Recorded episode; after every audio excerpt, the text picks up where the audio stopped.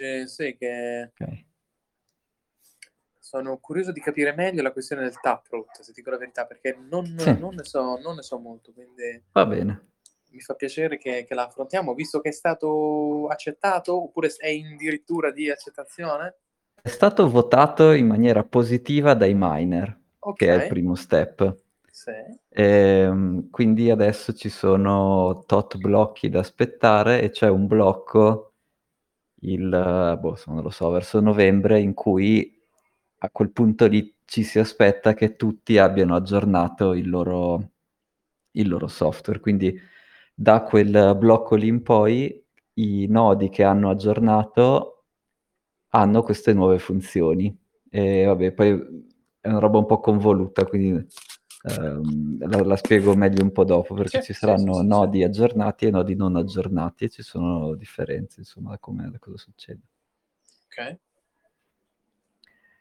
Ehm, boh, dici aspettiamo un po', in realtà partiamo partiamo. Ma ma partiamo, partiamo perché il Okay. tema il tema è interessante, secondo me c'è tanto da parlare.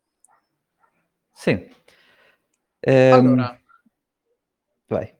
Raccontaci, raccontaci allora questi tipi di biforcazioni in Italia, le possiamo chiamare così, Sì. quindi le fork, quelle che vengono chiamate fork. Ci sono state tante fork a tante varie blockchain e e tutte hanno avuto esiti diversi, alcuni più accettate, mi sembra di ricordare, ma correggimi, ehm, Bitcoin Cash ad esempio, queste robe qua, e altre che poi sono andate a a a morire. Queste sono biforcazioni, sono intenzioni di divergere dal da una blockchain esistente per aggiungere o non aggiungere alcune funzioni. Ma Thomas, raccontaci tu, spiegaci tu meglio cosa sono i vari tipi e come funzionano. Sì, ma inizierei prima a a Sì. dare la definizione di cos'è un soft fork e cos'è un hard fork. Vai. Perché, come dire, la definizione era nata in un modo, poi si è evoluta e, come dire, si spie cioè, però se uno ce l'ha quella se ce l'ha un po' in mente diventa tutto più facile. Vai. Quindi, ehm, quando hai una rete peer to peer, questi Sì. nodi comunicano tra di loro e a un certo punto tu vuoi poter decidere o di, ehm, ridurre le regole che questi nodi possono accettare per comunicare tra di loro o di espanderle. Quindi se tu riduci le regole, cioè se riduci se i nodi potevano comunicare tra di loro in 3, 4 modi e tu dici: "No, da domani possono comunicare solo in un modo". Questo si chiama un soft fork. Cioè tu in un soft fork stai riduce inizialmente era definito così, poi in realtà è Sì. cambiato. Era definita come una riduzione delle possibilità con cui i nodi potevano comunicare. Mh. Ehm Una diminuzione delle possibilità con cui i nodi potevano comunicare. Esatto. E que e ques e si chiama soft fork perché, ehm, anche se uno non aggiorna, in realtà non succede niente, perché quelle regole che, ehm, questi nuovi nodi accettano, le accettava già prima, il nodo vecchio le accettava già. Il nodo Okay. nuovo accetta solo questo sottose su subset di regole e Quindi quindi diciamo è è una devoluzio n non una devoluzione, una riduzione del Esatto. del pacchetto con cui i nodi Esatto, comunicano. che puoi farlo per motivi di sicurezza, 100 motivi di di modi per Ma per farlo. Thomas, scusa se ti interrompo, ma cosa significa esattamente il modo in cui i nodi comunicano? Beh, ehm, nel caso di Bitcoin è come è descritto un blocco, come è descritta una transazione, che regole de dove devi mettere le la la firma delle informazioni, di Quindi avrebbe si po si potrebbe ridurre facili facil a livello dei di fac più facile da capire per me, tipo una riduzione delle regole dell'algoritmo che governa una blockchain? Ehm Un alleggerimento delle regole? Non proprio. Ehm, eh, non è che non è necessariamente un alleggerimento, però se tu Okay. accettavi 3, 4 variabili, Sì. dopo un soft fork, per la sua definizione iniziale, ne accetti solo 1, quindi accetti di meno, accetti un subset delle regole. Okay. Che non è detto che sia un sia più più alleggerimento perché alleggerimento, okay. ehm, perché Potrebbe magari essere una regola più difficile, certo, quindi non è un Ehm, alleggerimento. perché non non devi mai cadere nei casi in cui usavi le altre variabili, quindi non è detto che sia più facile. Vabbè. Okay, E okay, okay, invece però un hard di meno. Okay, e un hard esatto. fork? Un hard fork invece è quando tu estendi delle nuove regole, cioè Okay. dici: "Per fare la comunicazione tra i nodi usavo le regole 1, 2, 3 e da domani me ne invento un'altra, la 4". Questo però Okay. cosa vuol dire? Che se un nodo non aggiorna, quindi è un nodo vecchio, sì. non ha nessuna idea di cosa stanno facendo i nodi nuovi. Mentre okay. nell'altro caso i nodi nuovi facevano una cosa che sapeva fare anche il nodo vecchio, sì. con un hard fork questa cosa non è, più ver- non è più vera. Un nodo nuovo fa delle cose in più che un nodo vecchio non sa fare. Ed è okay. per questo che si chiama hard fork, perché appunto okay. i nodi vecchi non sono, sono, sono esclusi da, da, tutto questo nuovo tipo di, di comunicazione. Questa cosa era la definizione, diciamo, originale, che però non è che sia quella usata oggi. E in particolare eh, nel 2017 con Segwit è stata introdotta questa nuova definizione di soft fork, che è una serie di regole, che possono essere anche di espansione, quindi quelle che sarebbero state definite un hard fork, mm-hmm. che però viene approvata dalla maggioranza dell'hash power. Okay. E il ragionamento è che se chi produce i blocchi, perché alla fine un nodo, come dire, riceve i blocchi, propone delle transazioni nella mempool, ma non un nodo senza il mining non crea un nuovo blocco. Però e aspetta, quindi, del, de, dell'hash power, quindi non dei nodi. Dei nodi che fanno mining, corretto. Ok, ok. Quindi la maggioranza, il... la maggioranza, dei nodi, non la maggioranza dell'hash power? Ho capito bene? No, no, il soft fork, per come è stato definito adesso, okay. utilizza la maggioranza dell'hash power. Ok. come primo step. E il ragionamento è che se quelli che producono, che producono i blocchi sono d'accordo su, come, su queste nuove regole, su come produrli, eh, i, chi non vuole aggiornare ma non è, eh, non è in grado di produrre blocchi o verrà escluso dalla rete o si adatterà. Okay. E questo sembra dare una... Eh, e questo quindi è, è, ragionevole perché chiaramente eh, il consenso di Bitcoin si basa sulla catena a, a, con la complessità più lunga, quindi se, chi, se viene prodotta una catena più lunga che segue delle nuove regole, eh, come dire, concettualmente è corretto che quella diventi la catena valida. Okay. Quello che però ovviamente fa questa cosa qui è dare una grande importanza ai miner. E sì. quindi il, per come sono gestiti i soft fork, eh, ad esempio Segwit è un esempio classico, se i miner diciamo, si allargano, cioè prendono delle posizioni che non vanno bene a tutti gli altri nodi, allora tutti gli altri nodi possono dire, ah sì, voi in quel giorno lì eh, fate la vostra, nel giorno in cui eh, volete fare la, l'upgrade con il vostro protocollo, voi fate quell'upgrade lì. E noi ne facciamo un altro che è completamente incompatibile col vostro. Perché è vero che sei tu che fai, tu miner che produci blocchi, però alla fine i bitcoin per pagare i tuoi costi li compriamo noi. Quindi sì. se nessuno della rete accetta i tuoi nuovi bitcoin, Boh, e quindi questo eh, è, certo. è, è, l'equilibrio che si crea tra uh, miner e utenti. Quindi ci sono okay. i, le proposte di soft fork adesso vengono votate prima dai miner. E, ad esempio a Taproot adesso è finita la fase di voto, cioè eh, praticamente la stragrande maggioranza dell'hash power ha votato che vogliono fare questo upgrade. Uh-huh. E, e, quindi questa parte è finita e adesso c'è un periodo di tempo fino a novembre in cui tutti i nodi della rete devono aggiornarsi a, ad accettare la nuova versione. E, okay. e chi non lo farà eh, verrà, eh, cioè, sostanzialmente eh, inizierà a, il suo nodo non riuscirà più ad accettare la nuova catena perché appunto Taproot, molto similmente a Segwit, è un'estensione, sono delle nuove regole Okay. Quindi nel caso di Taproot, ad esempio, c'è fi- le, le, firme di Schnorr. Oh, esatto. Cosa, cosa, Quindi... cosa fa Taproot? Ok, beh, è un po' più facile capire perché eh, estende le regole parlando prima delle firme Vai. di Schnorr e Vai. poi parliamo anche di Taproot. Vai. Quindi un nodo vecchio che non si aggiorna adesso riceve, sì. facciamo l'ipotesi, che riceve un blocco con dentro una firma di Schnorr. E sì. qui è facilissimo capire che questa cosa non è accettabile perché lui non sa neanche cos'è una firma di Schnorr. Certo, e quindi certo. questa proprio sarebbe la definizione iniziale di hard fork, cioè sì. dove la versione nuova produce dei contenuti che non sono, non sono neanche riconoscibili dalla versione vecchia. Okay. E, ehm, e questo è il primo motivo per cui appunto in realtà eh, i soft fork definiti inizialmente sono stati utili fino a un certo punto perché dopo un po' devi introdurre delle cose nuove, quindi cioè per forza che come dire, er-, sarebbero tutti hard fork se, se segui la, la, definizione iniziale. Certo. E l'altra cosa che introduce è questo concetto di taproot che è un sistema di, Sì. eh, di combinare degli script di Bitcoin. Sì. Perché non so, questa non è Un una cosa sistema di che... combinare gli script di Bitcoin, Esatto, ok? quindi prima bisogna spiegare cos'è, cos'è- cosa sono questi script. Esatto. Quando una transazione ha, de- beh, insomma, una transazione ha degli output, che Sì. gli output sono quelli, se io ti mando un bitcoin, vuol dire che do come input a questa transazione un mio bitcoin non speso e tu riceverai come output di questa transazione questo mio bitcoin non speso. Sì. Però c'è una cosa che è stata sempre presente dentro Bitcoin, ma non è molto conosciuta, che si chiama uno eh, script, lock, lock script, script lock. Beh, sc- script lock o lock script? Vabbè, insomma, uno dei due.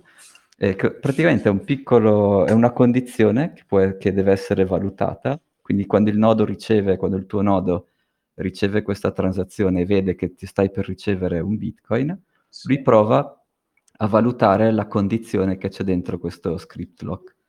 E se riesce a, a- a eseguire que- questo script lock sono delle istruzioni e se lui riesce a eseguirle tutte, arriva in fondo e dice true, allora tu puoi spendere quel bitcoin. Se invece in queste istruzioni gli manca un pezzo o arriva in fondo e dice false, in realtà Sì. tu non puoi spendere quel bitcoin.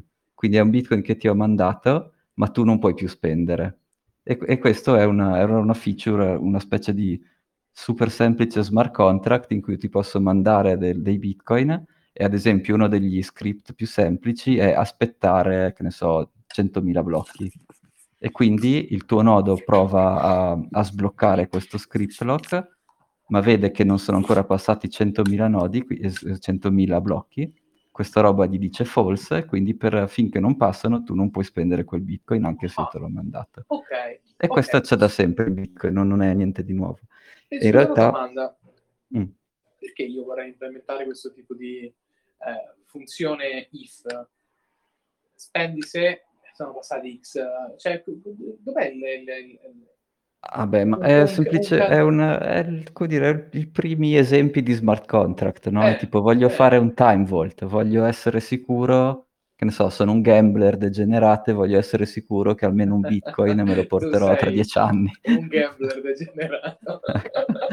Esatto. E per essere Ok, sicuro che, ok. che tra dieci anni ce l'avrò, lo metto, me lo mando a me stesso, però lo metto, gli metto uno script lock che deve Ok. aspettare tutti i blocchi che deve Ok, aspettare. perfetto. Questo è un esempio semplice. Perché sai, uno dei casi che mi viene più in mente sono le, le- le- la maturazione delle eredità da parte dei magorenni. Mi viene in Sì, ad mente, io, esatto, io eh, prima di, di ereditare, fare ereditare a qualcuno qualcosa, deve passare quella data. eh, quindi, come dici tu, sì, uno smart contract base, ma l'essenza Esatto. è quella. Sì. Ed è- e questo script ha il suo linguaggio, è un linguaggio Ok. un po' strampalato che mi sembra somigli, adesso vorrei dire una, una cosa sbagliata perché non li ho mai usati, Fortran può essere, non so, mi Ok. ricordo mica tanto bene, in cui ogni istruzione viene eseguita in, in- in sequenza, proprio tipo, ti devi immaginare uno, uno stack dove tu metti dentro la prima istruzione, quindi Sì. questo script ha tante piccole istruzioni, metti dentro una, la risolvi, metti dentro una, risolvi, eh, e alla fine questa roba ti ritorna true o false. E Ok. di solito quella, diciamo, l'istruzione più utilizzata, che tra l'altro ho fatto anche cambiare nome, adesso non lo chiamano più script lock, lo chiamano eh, script pub key, Ok. eh, vabbè, insomma, mm, abbiamo cambiato nome, perché in realtà semplicemente la cosa più semplice che controlla questo script è che tu sia, in- sia effettivamente il possessore della chiave eh, pubblica a cui io ho mandato i bitcoin. Quindi Ok. quella è la condi- quello è lo script di base, semplicemente controlla che tu sia veramente tu. Ok. Vabbè, eh, però questo... sia- che corra intrinseco nella... Sì, sì, sì, esatto, è quindi quello è lo script di base e poi Sì. oltre a questo script tu puoi aggiungere delle condizioni, puoi Altre- dire ok, o, ok. s- o sei tu o se non sei tu mi ritornano indietro dopo tot, eh, tot blocchi, puoi fare Sì. tutte queste cose qui. E gli puoi aggiungere altre, altre condizioni. Esatto. Ehm, E, però questa cosa, ha una, per come è fatta adesso, ha un- una specie di svantaggio in cui questo script eh, deve essere scritto per intero dentro la transazione. Mm. Cioè tu non puoi, cioè dentro nello spazio del blocco, se tu fai uno script molto complesso, adesso in realtà non ce ne sono di molto complessi, ma se tu lo volessi fare, Sì. occupi un sacco, la tua transazione occupa un sacco di spazio dentro il blocco. Okay. E questa cosa ti aumenta le tue fee, perché le fee si pagano in base a quanto pesante è la tua transazione. E poi in generale non è molto carino perché, come dire, magari tu sei uh, hai queste condizioni assurde e per qualche motivo sei anche pieno di Bitcoin, potresti, come dire, intasare completamente la rete facendo sì. lavorare solo su queste tue transazioni che sono molto complesse. Sì.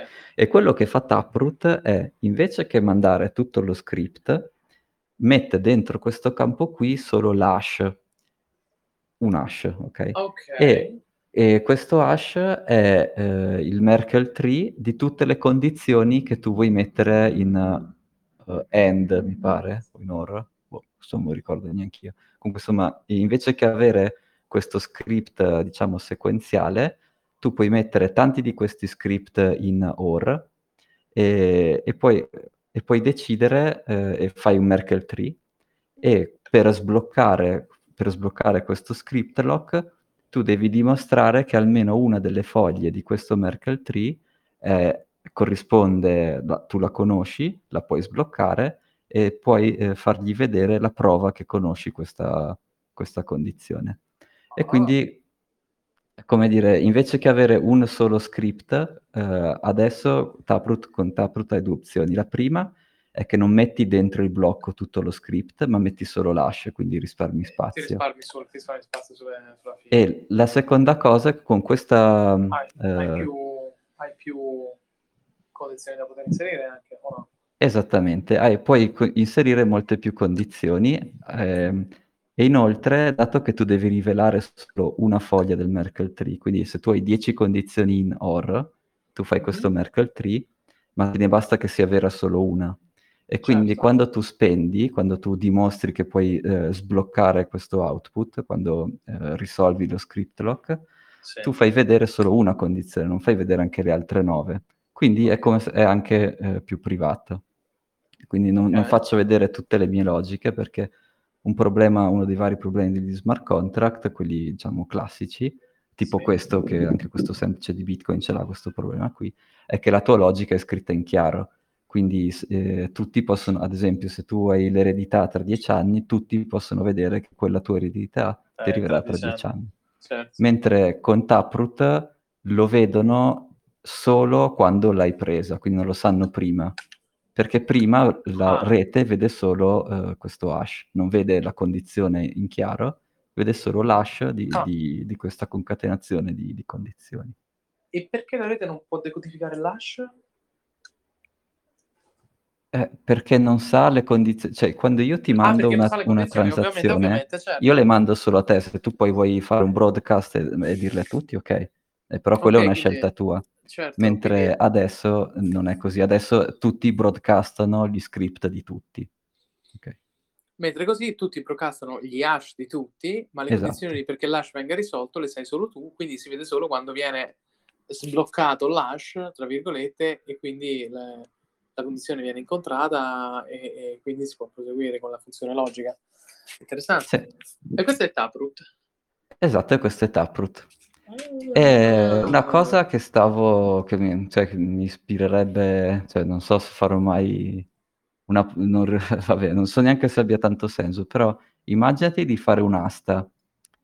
E sì.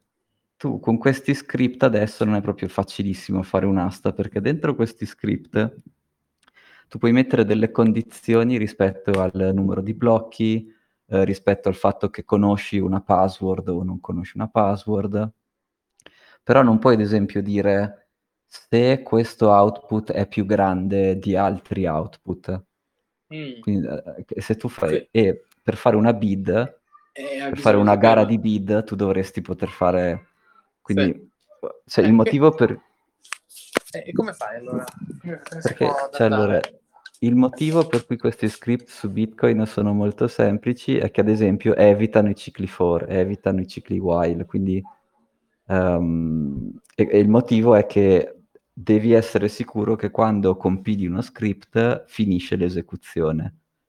Eh, per okay. cui se tu avessi, che ne so, un ciclo for, tu non sai, magari gira all'infinito, sei un, un ciclo while, gira all'infinito, che è quello che succede a volte con Ethereum, vabbè eh, finché non finisce il gas. okay. Dai, non arrabbiarti ora. Non no, no, non è che mi arrabbio.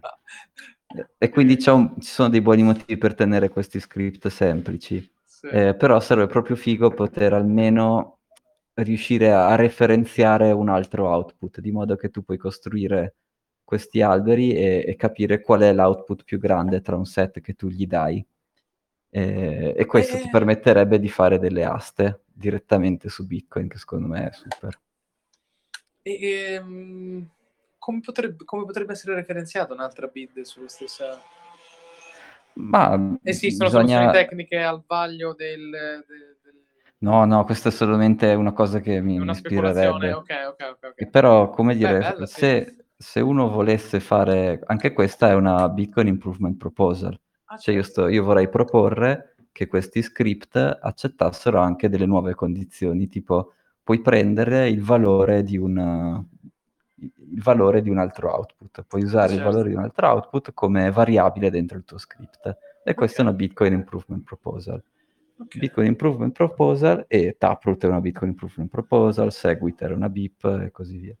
Prima vengono discusse nella newsletter del, sì. del protocollo Bitcoin e mh, a un certo punto, quando la discussione diciamo, è un po' focalizzata, vengono eh, create, per adesso mi sembra ancora su, sì, su GitHub, vengono create queste, queste, queste, descrizioni, che si chiamano appunto BIP, con un numero, e descrivono qual è, che cosa vorresti modificare del, del protocollo Bitcoin. E dal 2015 sì, c'è un modo per, affinché i miner possano votare possono segnalare, scusami, non è proprio votare, segnalare sì. che quella proposta in particolare gli piace.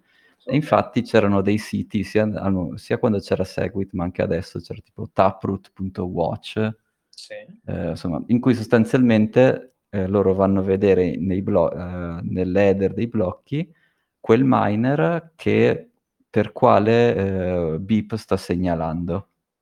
C'è, okay. c'è una serie, nel, nel, nell'header di un blocco, c'è una serie di zeri e a seconda di dove mettono l'uno, loro stanno votando per una proposta oppure l'altra. Mm. O se mettono, nel, nel caso di, di Taproot era molto semplice, perché c'era o 0 o 1, quindi o stai votando eh, per Taproot okay. o non stai votando. Ai sì. tempi di Segwit era più complicato perché c'era NIA, che era New York Agreement, che era uno che era, un, era uno in una posizione, poi c'era eh, Segwit 2 per che era uno in un'altra posizione, poi c'era sì. Segwit che era uno in un'altra posizione, quindi insomma tu puoi votare come miner, tu puoi dire io preferisco questa soluzione qui o queste due qui o voto per tutti e tre perché non ho capito niente e, okay. e così via. Ok. Ehm, e questo è come vengono segnalate, quindi le BIP vengono proposte prima, diciamo, di, di solito in questo nella, nella, nella mailing list di Bitcoin, poi vengono discusse su GitHub e poi vengono segnalate nei blocchi, dentro c'è cioè nell'header dei blocchi c'è proprio un, una, una, fila di zeri apposta dove tu puoi mettere degli uno e a seconda di dove lo metti stai votando per una cosa o per l'altra. E quindi questo è il... e non c'è nessuna struttura, cioè la struttura è super fluida, cioè non c'è un capo che decide qual è la BIP che viene approvata o qual è la prossima BIP da discutere. È la comunità open source che, che si, che si boh, organizza un po' in, in maniera organica. In, in vero spirito decentralizza- di decentralizzazione. Esatto che è quello che, come dire, uno dei concetti chiave di Bitcoin. Infatti, quando vedo i Bitcoin ambassador sono andati al Salvador, mi chiedo, ma chi, chi è che è no, andato? No, no, no, però ti devo confessare che stavo, stavo leggendo Twitter che Peter McCormack ha comunque smentito il... Nel senso, anche lui ha detto non esistono i Bitcoin ambassador o Bitcoin delegation, scusa, una cosa del genere, ha scritto, quindi forse gli è, gli è cresciuta intorno come, come cosa, forse, non lo so. Aspetta, aspetta, aspetta, perché Mal Barry ha appena citato. Io, cioè, ho, ho, gli alert mi, se, se lui partono i, i segnali di attenzione. The problem with crypto, as in most things, is the leverage. If you don't know how much leverage is in crypto, you don't know anything about crypto, no matter how much else you think you know.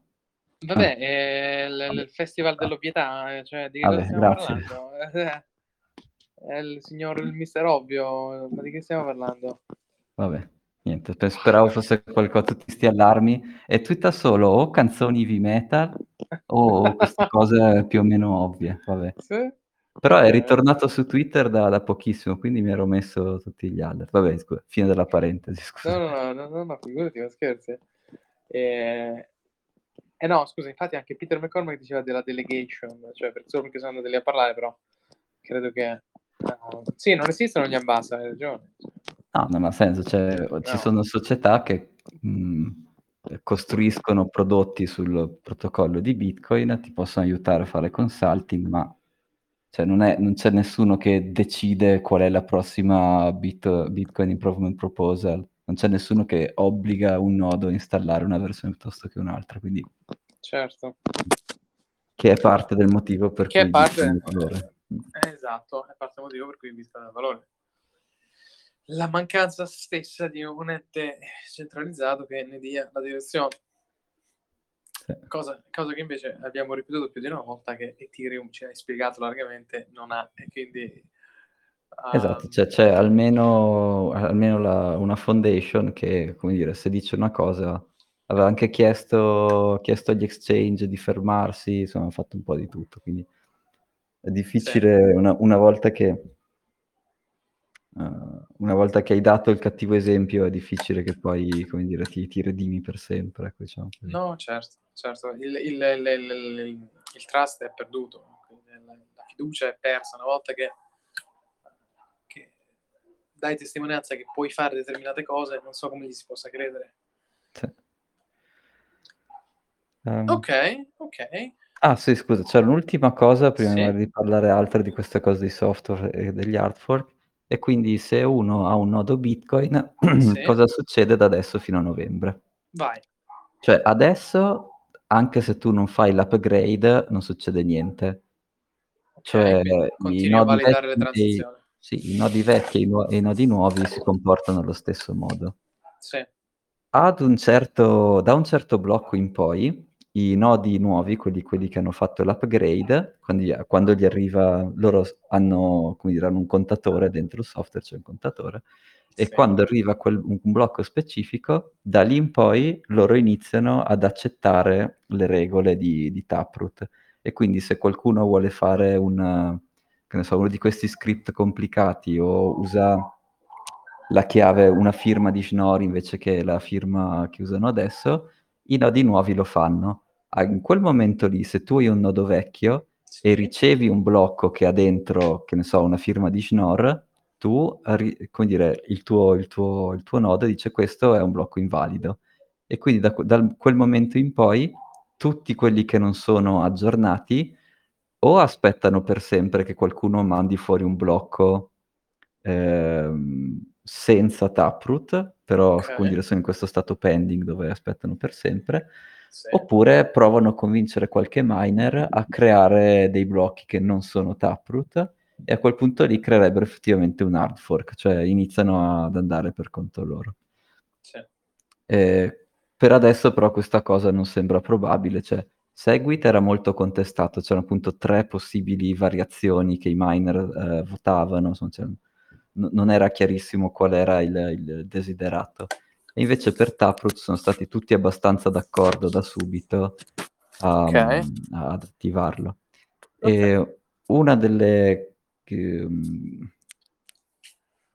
ecco, è una delle cose che è strane per diciamo per il mondo corporate è appunto questo questo fatto che non c'è nessuno che decide e quindi anche queste tipo il Mining Council, che sarà fatto anche con le migliori intenzioni, è sempre visto con un po' il naso storto dalla comunità Bitcoin perché, dire, tu il council puoi averlo o non averlo, ma non è che se c'è un counci un council anche se sei il capo di questo concilio, non è che decidi niente lo stesso, quindi Lo ha ha hai ragionissime. Qui mi fai ripensare al tema Elon e quello della della del mining verde e tutta quella roba là. Sì, come dire, dal mio punto di vista s que s a avendo vi visto un po' di enterprise, cioè sono abituati, è normale, non cioè non puoi dirgli la chiunque fa quello che vuole, cioè se loro si vogliono organizzare lascia che si organizzino. Quello che Certo. diventa però, ehm, l'unico come dire diventa un problema se poi tutti gli sviluppatori di, di Bitcoin sono in qualche modo collegati a, questo concilio e questo concilio inizia a dire ok, questa sarà la prossima BIP, allora quello diventa un problema, ma fin tanto che loro si mettono d'accordo su che energia usare, boh, cioè, non, per me non è un grossissimo limite. Certo. Tanto, appunto, finché non si provano ad arrogare il diritto di decidere quali sono le prossime BIP, ah, va bene. Cioè. Certo, ma io credo che ci sia stata una componente di salvare la faccia, lo sai, sono arrivato, mm. stavo maturando questa idea, perché chiunque sia in questo mondo come te, come, come io, che conosce il protocollo e come funziona, non ha senso parlare di, di consiglio di council, Bitcoin Council, non, non, ha letteralmente senso per i motivi che hai appena detto. E quindi il fatto che l'abbia fatto Michael Saylor è stato come dare un, un assist a Elon per salvare la faccia e uscire dalla situazione mm-hmm. poco piacevole in cui si era cacciato.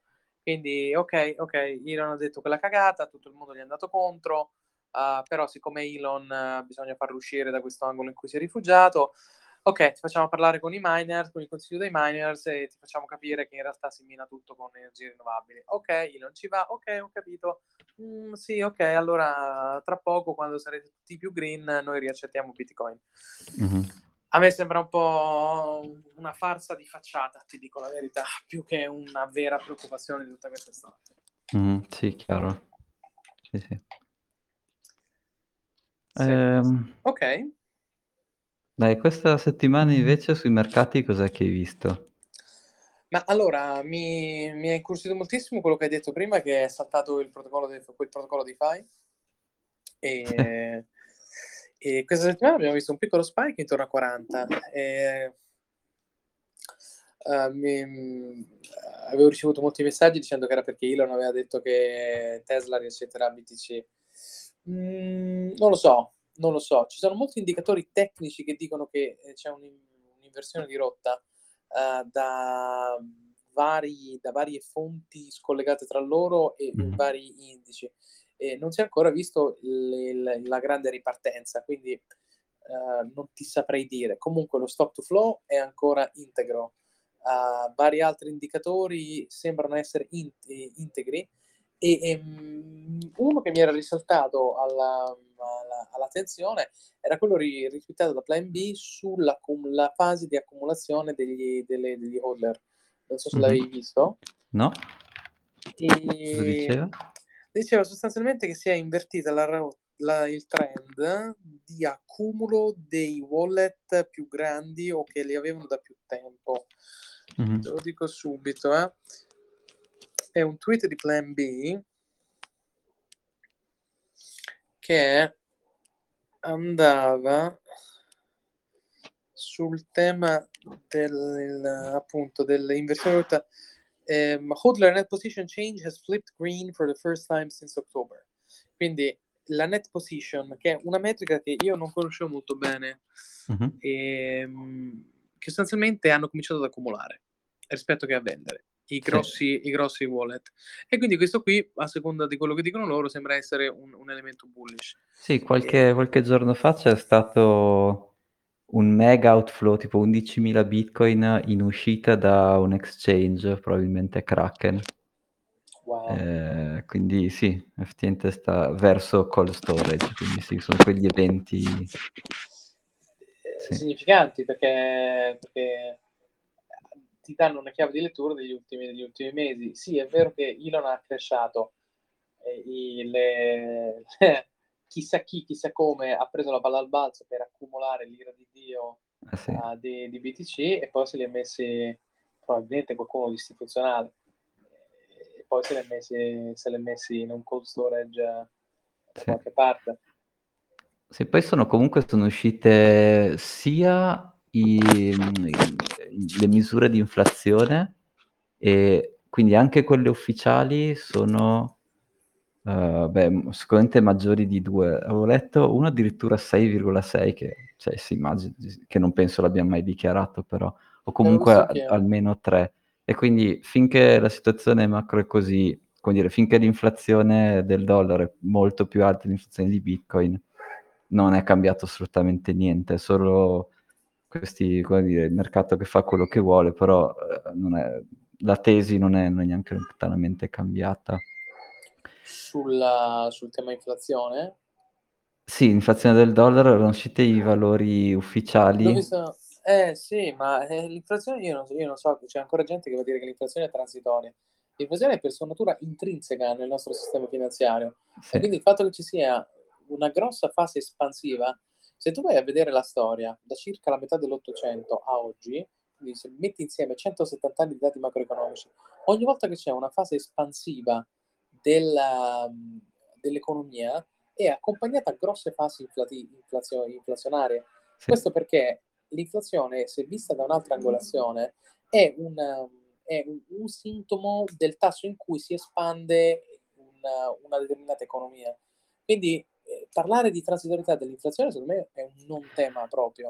Allora, so. Secondo me cioè, allora, ci sono dei, cioè questa inflazione ha più diciamo fattori che la compongono e per carità Vero. un fattore sarà anche transitorio perché se hai spento tutti gli impianti produttivi nel 2020 per un motivo o per l'altro e adesso li devi riaccendere, è chiaro che produrre una cosa che stavi già producendo verso produrre una cosa e devi riaccendere tutto il macchinario per farla andare, è chiaro che sì. costa di più, è chiaro che avrai dei prezzi più alti. E, cioè, certo. e questa cosa qua posso anche essere d'accordo che sia transitoria.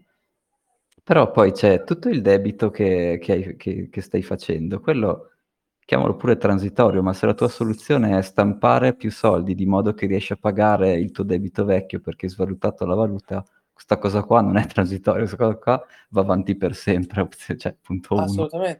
E, e l'altra... Eh. Vai, vai, scusa. No, dico, e l'altra cosa che ho ascoltato...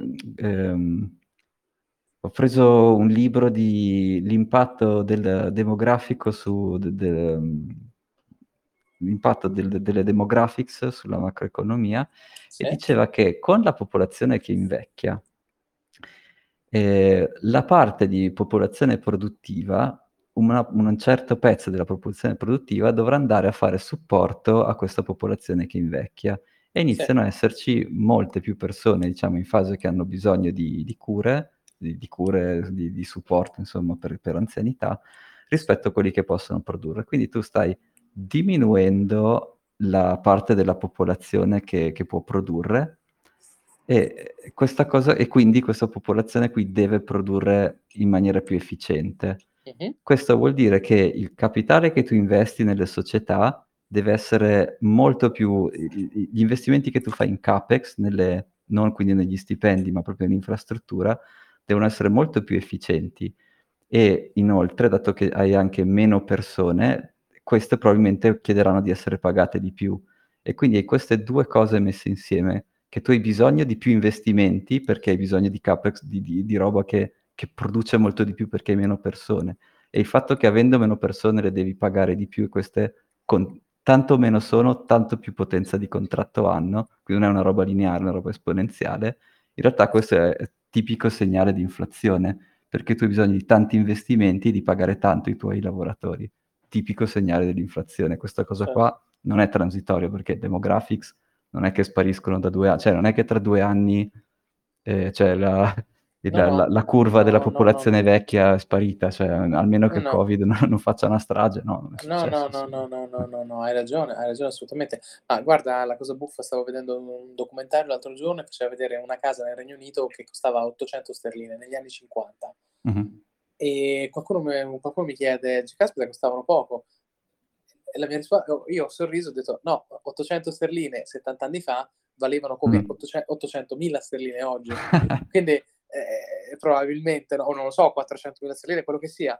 Uh, quindi è il valore del denaro che, è, diminu- che è diminuito. Quindi eh, l'inflazione, eh, cioè i valori di oggi dei prezzi e degli stipendi è come pensare negli anni 50 che una casa costava 800, 800 sterline. Quindi a 20 anni da oggi sarà normale, non so, guadagnare 7.000 euro perché non lo so, eh, sparo 5.000 euro, quello che è, perché 5.000 euro tra 20 anni saranno come i 1.500 di oggi per, per assurdo. È una di quelle fasi di espansione dove quello che succede è che l'inflazione va a fare questi giochi ai numeri. Sì. E, e questo Sì, è onnipresente nella storia del capitalismo. Assolutamente sì. E, Eh, e- non è cambiato di una virgola. Cos'è? La Fed ha detto dal 2022 inizierà, a fine 2022 inizierà ad alzare i tassi. Vabbè, ok. Quindi, come dire, cioè per Bitcoin dal punto di vista macro della tesi non è cambiato No, niente. infa- infatti a stavo fine per dirti- 2022 vedremo se lo fanno sul infatti, serio o no. però. infatti stavo per dirti, immagina, immagina in questo contesto di capitalismo inflazionario avere un asset che è deflazionario. Eh, infatti. è, è quello per forza, cioè secondo me non è cambiato niente, e, come dire, a parte il panico che possono, che possiamo No, avere noi retail, no. Passato il Ma- panico, secondo me tutto come prima. secondo me queste correzioni ci danno solo un, un- un ordine di magnitudine di quanto è appunto è il mercato in leva. Cioè, Mhm. ok, quando siamo arrivati a 65 sappiamo che boh, la metà era, erano posizioni over leveraged eh, che si, Mhm. sono, si sono esaurite. Ok, perfetto. Però, cioè, comunque, nel senso, parliamo di, di- di valori sui 30-35. Cioè, ma un, anno fa, un anno fa parlavamo di valori di 3.000, 4.000, c'era stato appena il crollo un anno fa, a marzo, eh, dovuto al Covid, era tornato a 3.000. E quindi siamo, nel senso, vista in prospettiva, non, ha cambiato, non è cambiato assolutamente nulla. Quindi è anche eh, stancante per un certo punto di vista sentire la solita retorica Bitcoin è morto, Bitcoin è una bolla, Bitcoin è Bitcoin è- cioè è, è- è sempre la solita retorica che poi si sgonfia perché i fatti danno ragione. Sì. Ecco, però comunque la comunità Bitcoin, per agganciarci un attimo al nostro tema Sì. iniziale, che avevamo- è che l'unico vero attacco che puoi fare è se uno di questi concili inizia a influenzare tutti gli sviluppatori Bitcoin, inizia quindi, c'è un concilio che decide qual è la prossima Bitcoin Improvement Proposal e magari se diventa così influente potrebbe anche alzare il numero massimo di, di monete circolanti. Quindi quella è la morte di Bitcoin, ma finché questo non succede, e comunque, e anche lì bisogna vedere, perché poi i miei nodi, più di 21, 21 milioni di, di Bitcoin non, non- li accettano, quindi comunque ci sarà la, la mia rete pirata secondaria, però comunque se Bitcoin morirà, morirà in questo modo qui, cioè in qualche Sì. modo il Una- progetto open source perde la sua natura decentralizzata, che abbiamo descritto prima, di, di come funzionano gli aggiornamenti, software Thomas? che hai, niente, ci sarà qualcuno... Ti ho Pronto? perso, scusa. Pronto? Uh, sì, no, niente. No, niente, che la morte di Bitcoin può succedere solo Ah, se certo. perde la sua natura de- decentralizzata. Tutto Che- il che- resto boh, è un non, film non- non mi, non- non mi che fu, spaventa.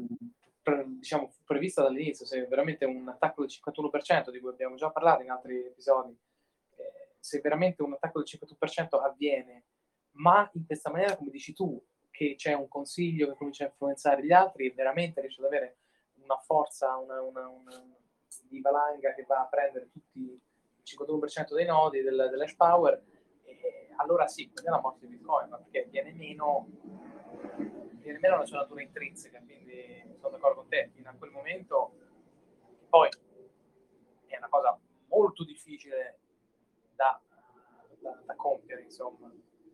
Mm, sì, cioè, per adesso sì e speriamo rimanga così, sì. Cioè, esatto, mettere insieme il 52% del, dell'hash power di Bitcoin e fargli cambiare idea, non ti dico che è un'impresa titanica, ma quasi. Sì, sai, ma non tanto quello, proprio riuscire a proporre, a fare in modo che non ci sia più questo processo distribuito che decide qual è il prossimo improvement, ma c'è un- una- dire, un'organizzazione che top down decide questo è il prossimo improvement. Certo. E poi, vabbè, tu stai anche dicendo, non solo riescono a fare questo, riescono anche a farselo votare dai miner.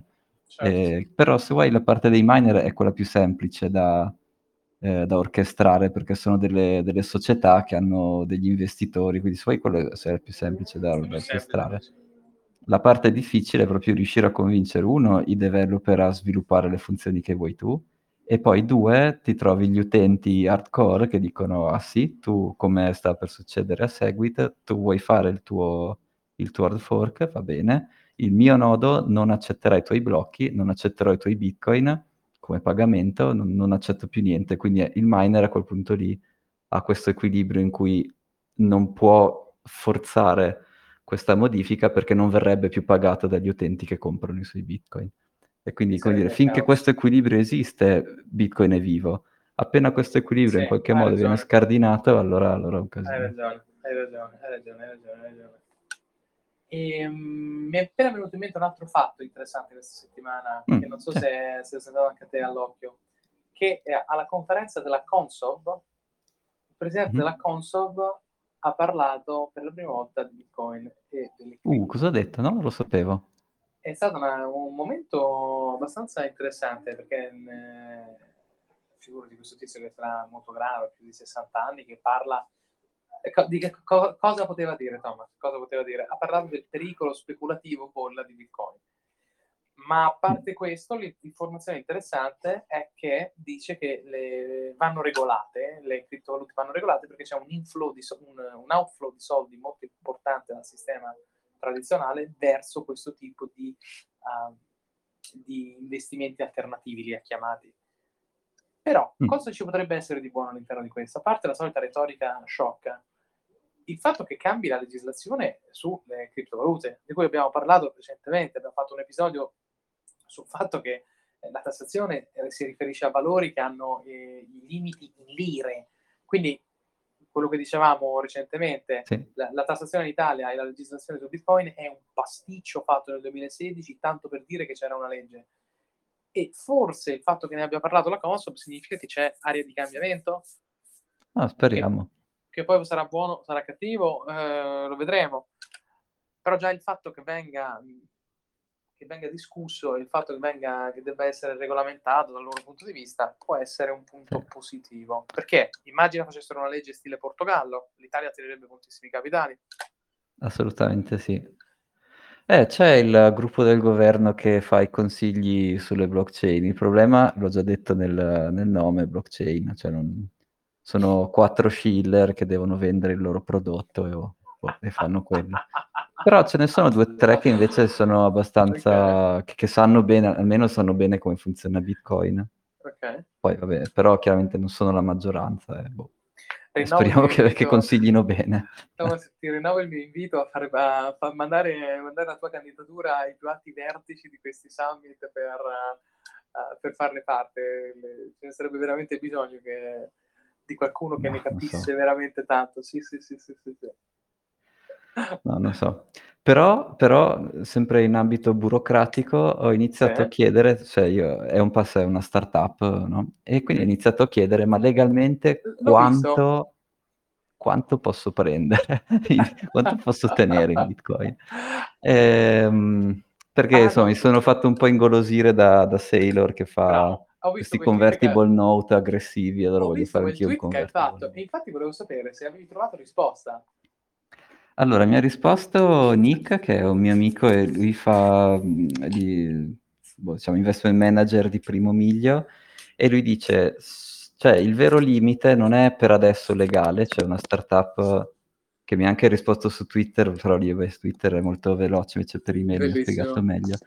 Non c'è un limite legale per adesso, fin tanto che tu dichiari le tue plusvalenze quando hai una plusvalenza, e fin tanto che poi nello statuto della mia startup c'è proprio scritto che ci serve Bitcoin per notarizzare i dati dei documenti, bla bla bla. Sì, sì. Quindi di per sé non c'è un limite, devi stare attento. Se si svaluta molto, e dato che viene comunque messo a bilancio, se fai delle perdite molto grosse, è vero che sei una startup e quindi in teoria non succede niente, però comunque come dire, se, se fai... Cioè, se, eh, se, se, perdi, se, come dire, se non è bellissimo da avere meno 90%, andare certo. in rosso profondo, cioè, certo.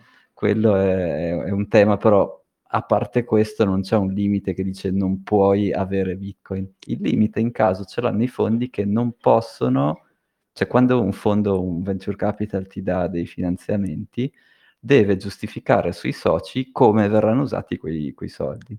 Sì. E non è molto chiaro per loro, cioè se io, come dire, se dico che ne so, mi, mi serve una frazione di bitcoin per far girare le mie notarizzazioni, vabbè, quella probabilmente non, non dice niente a nessuno.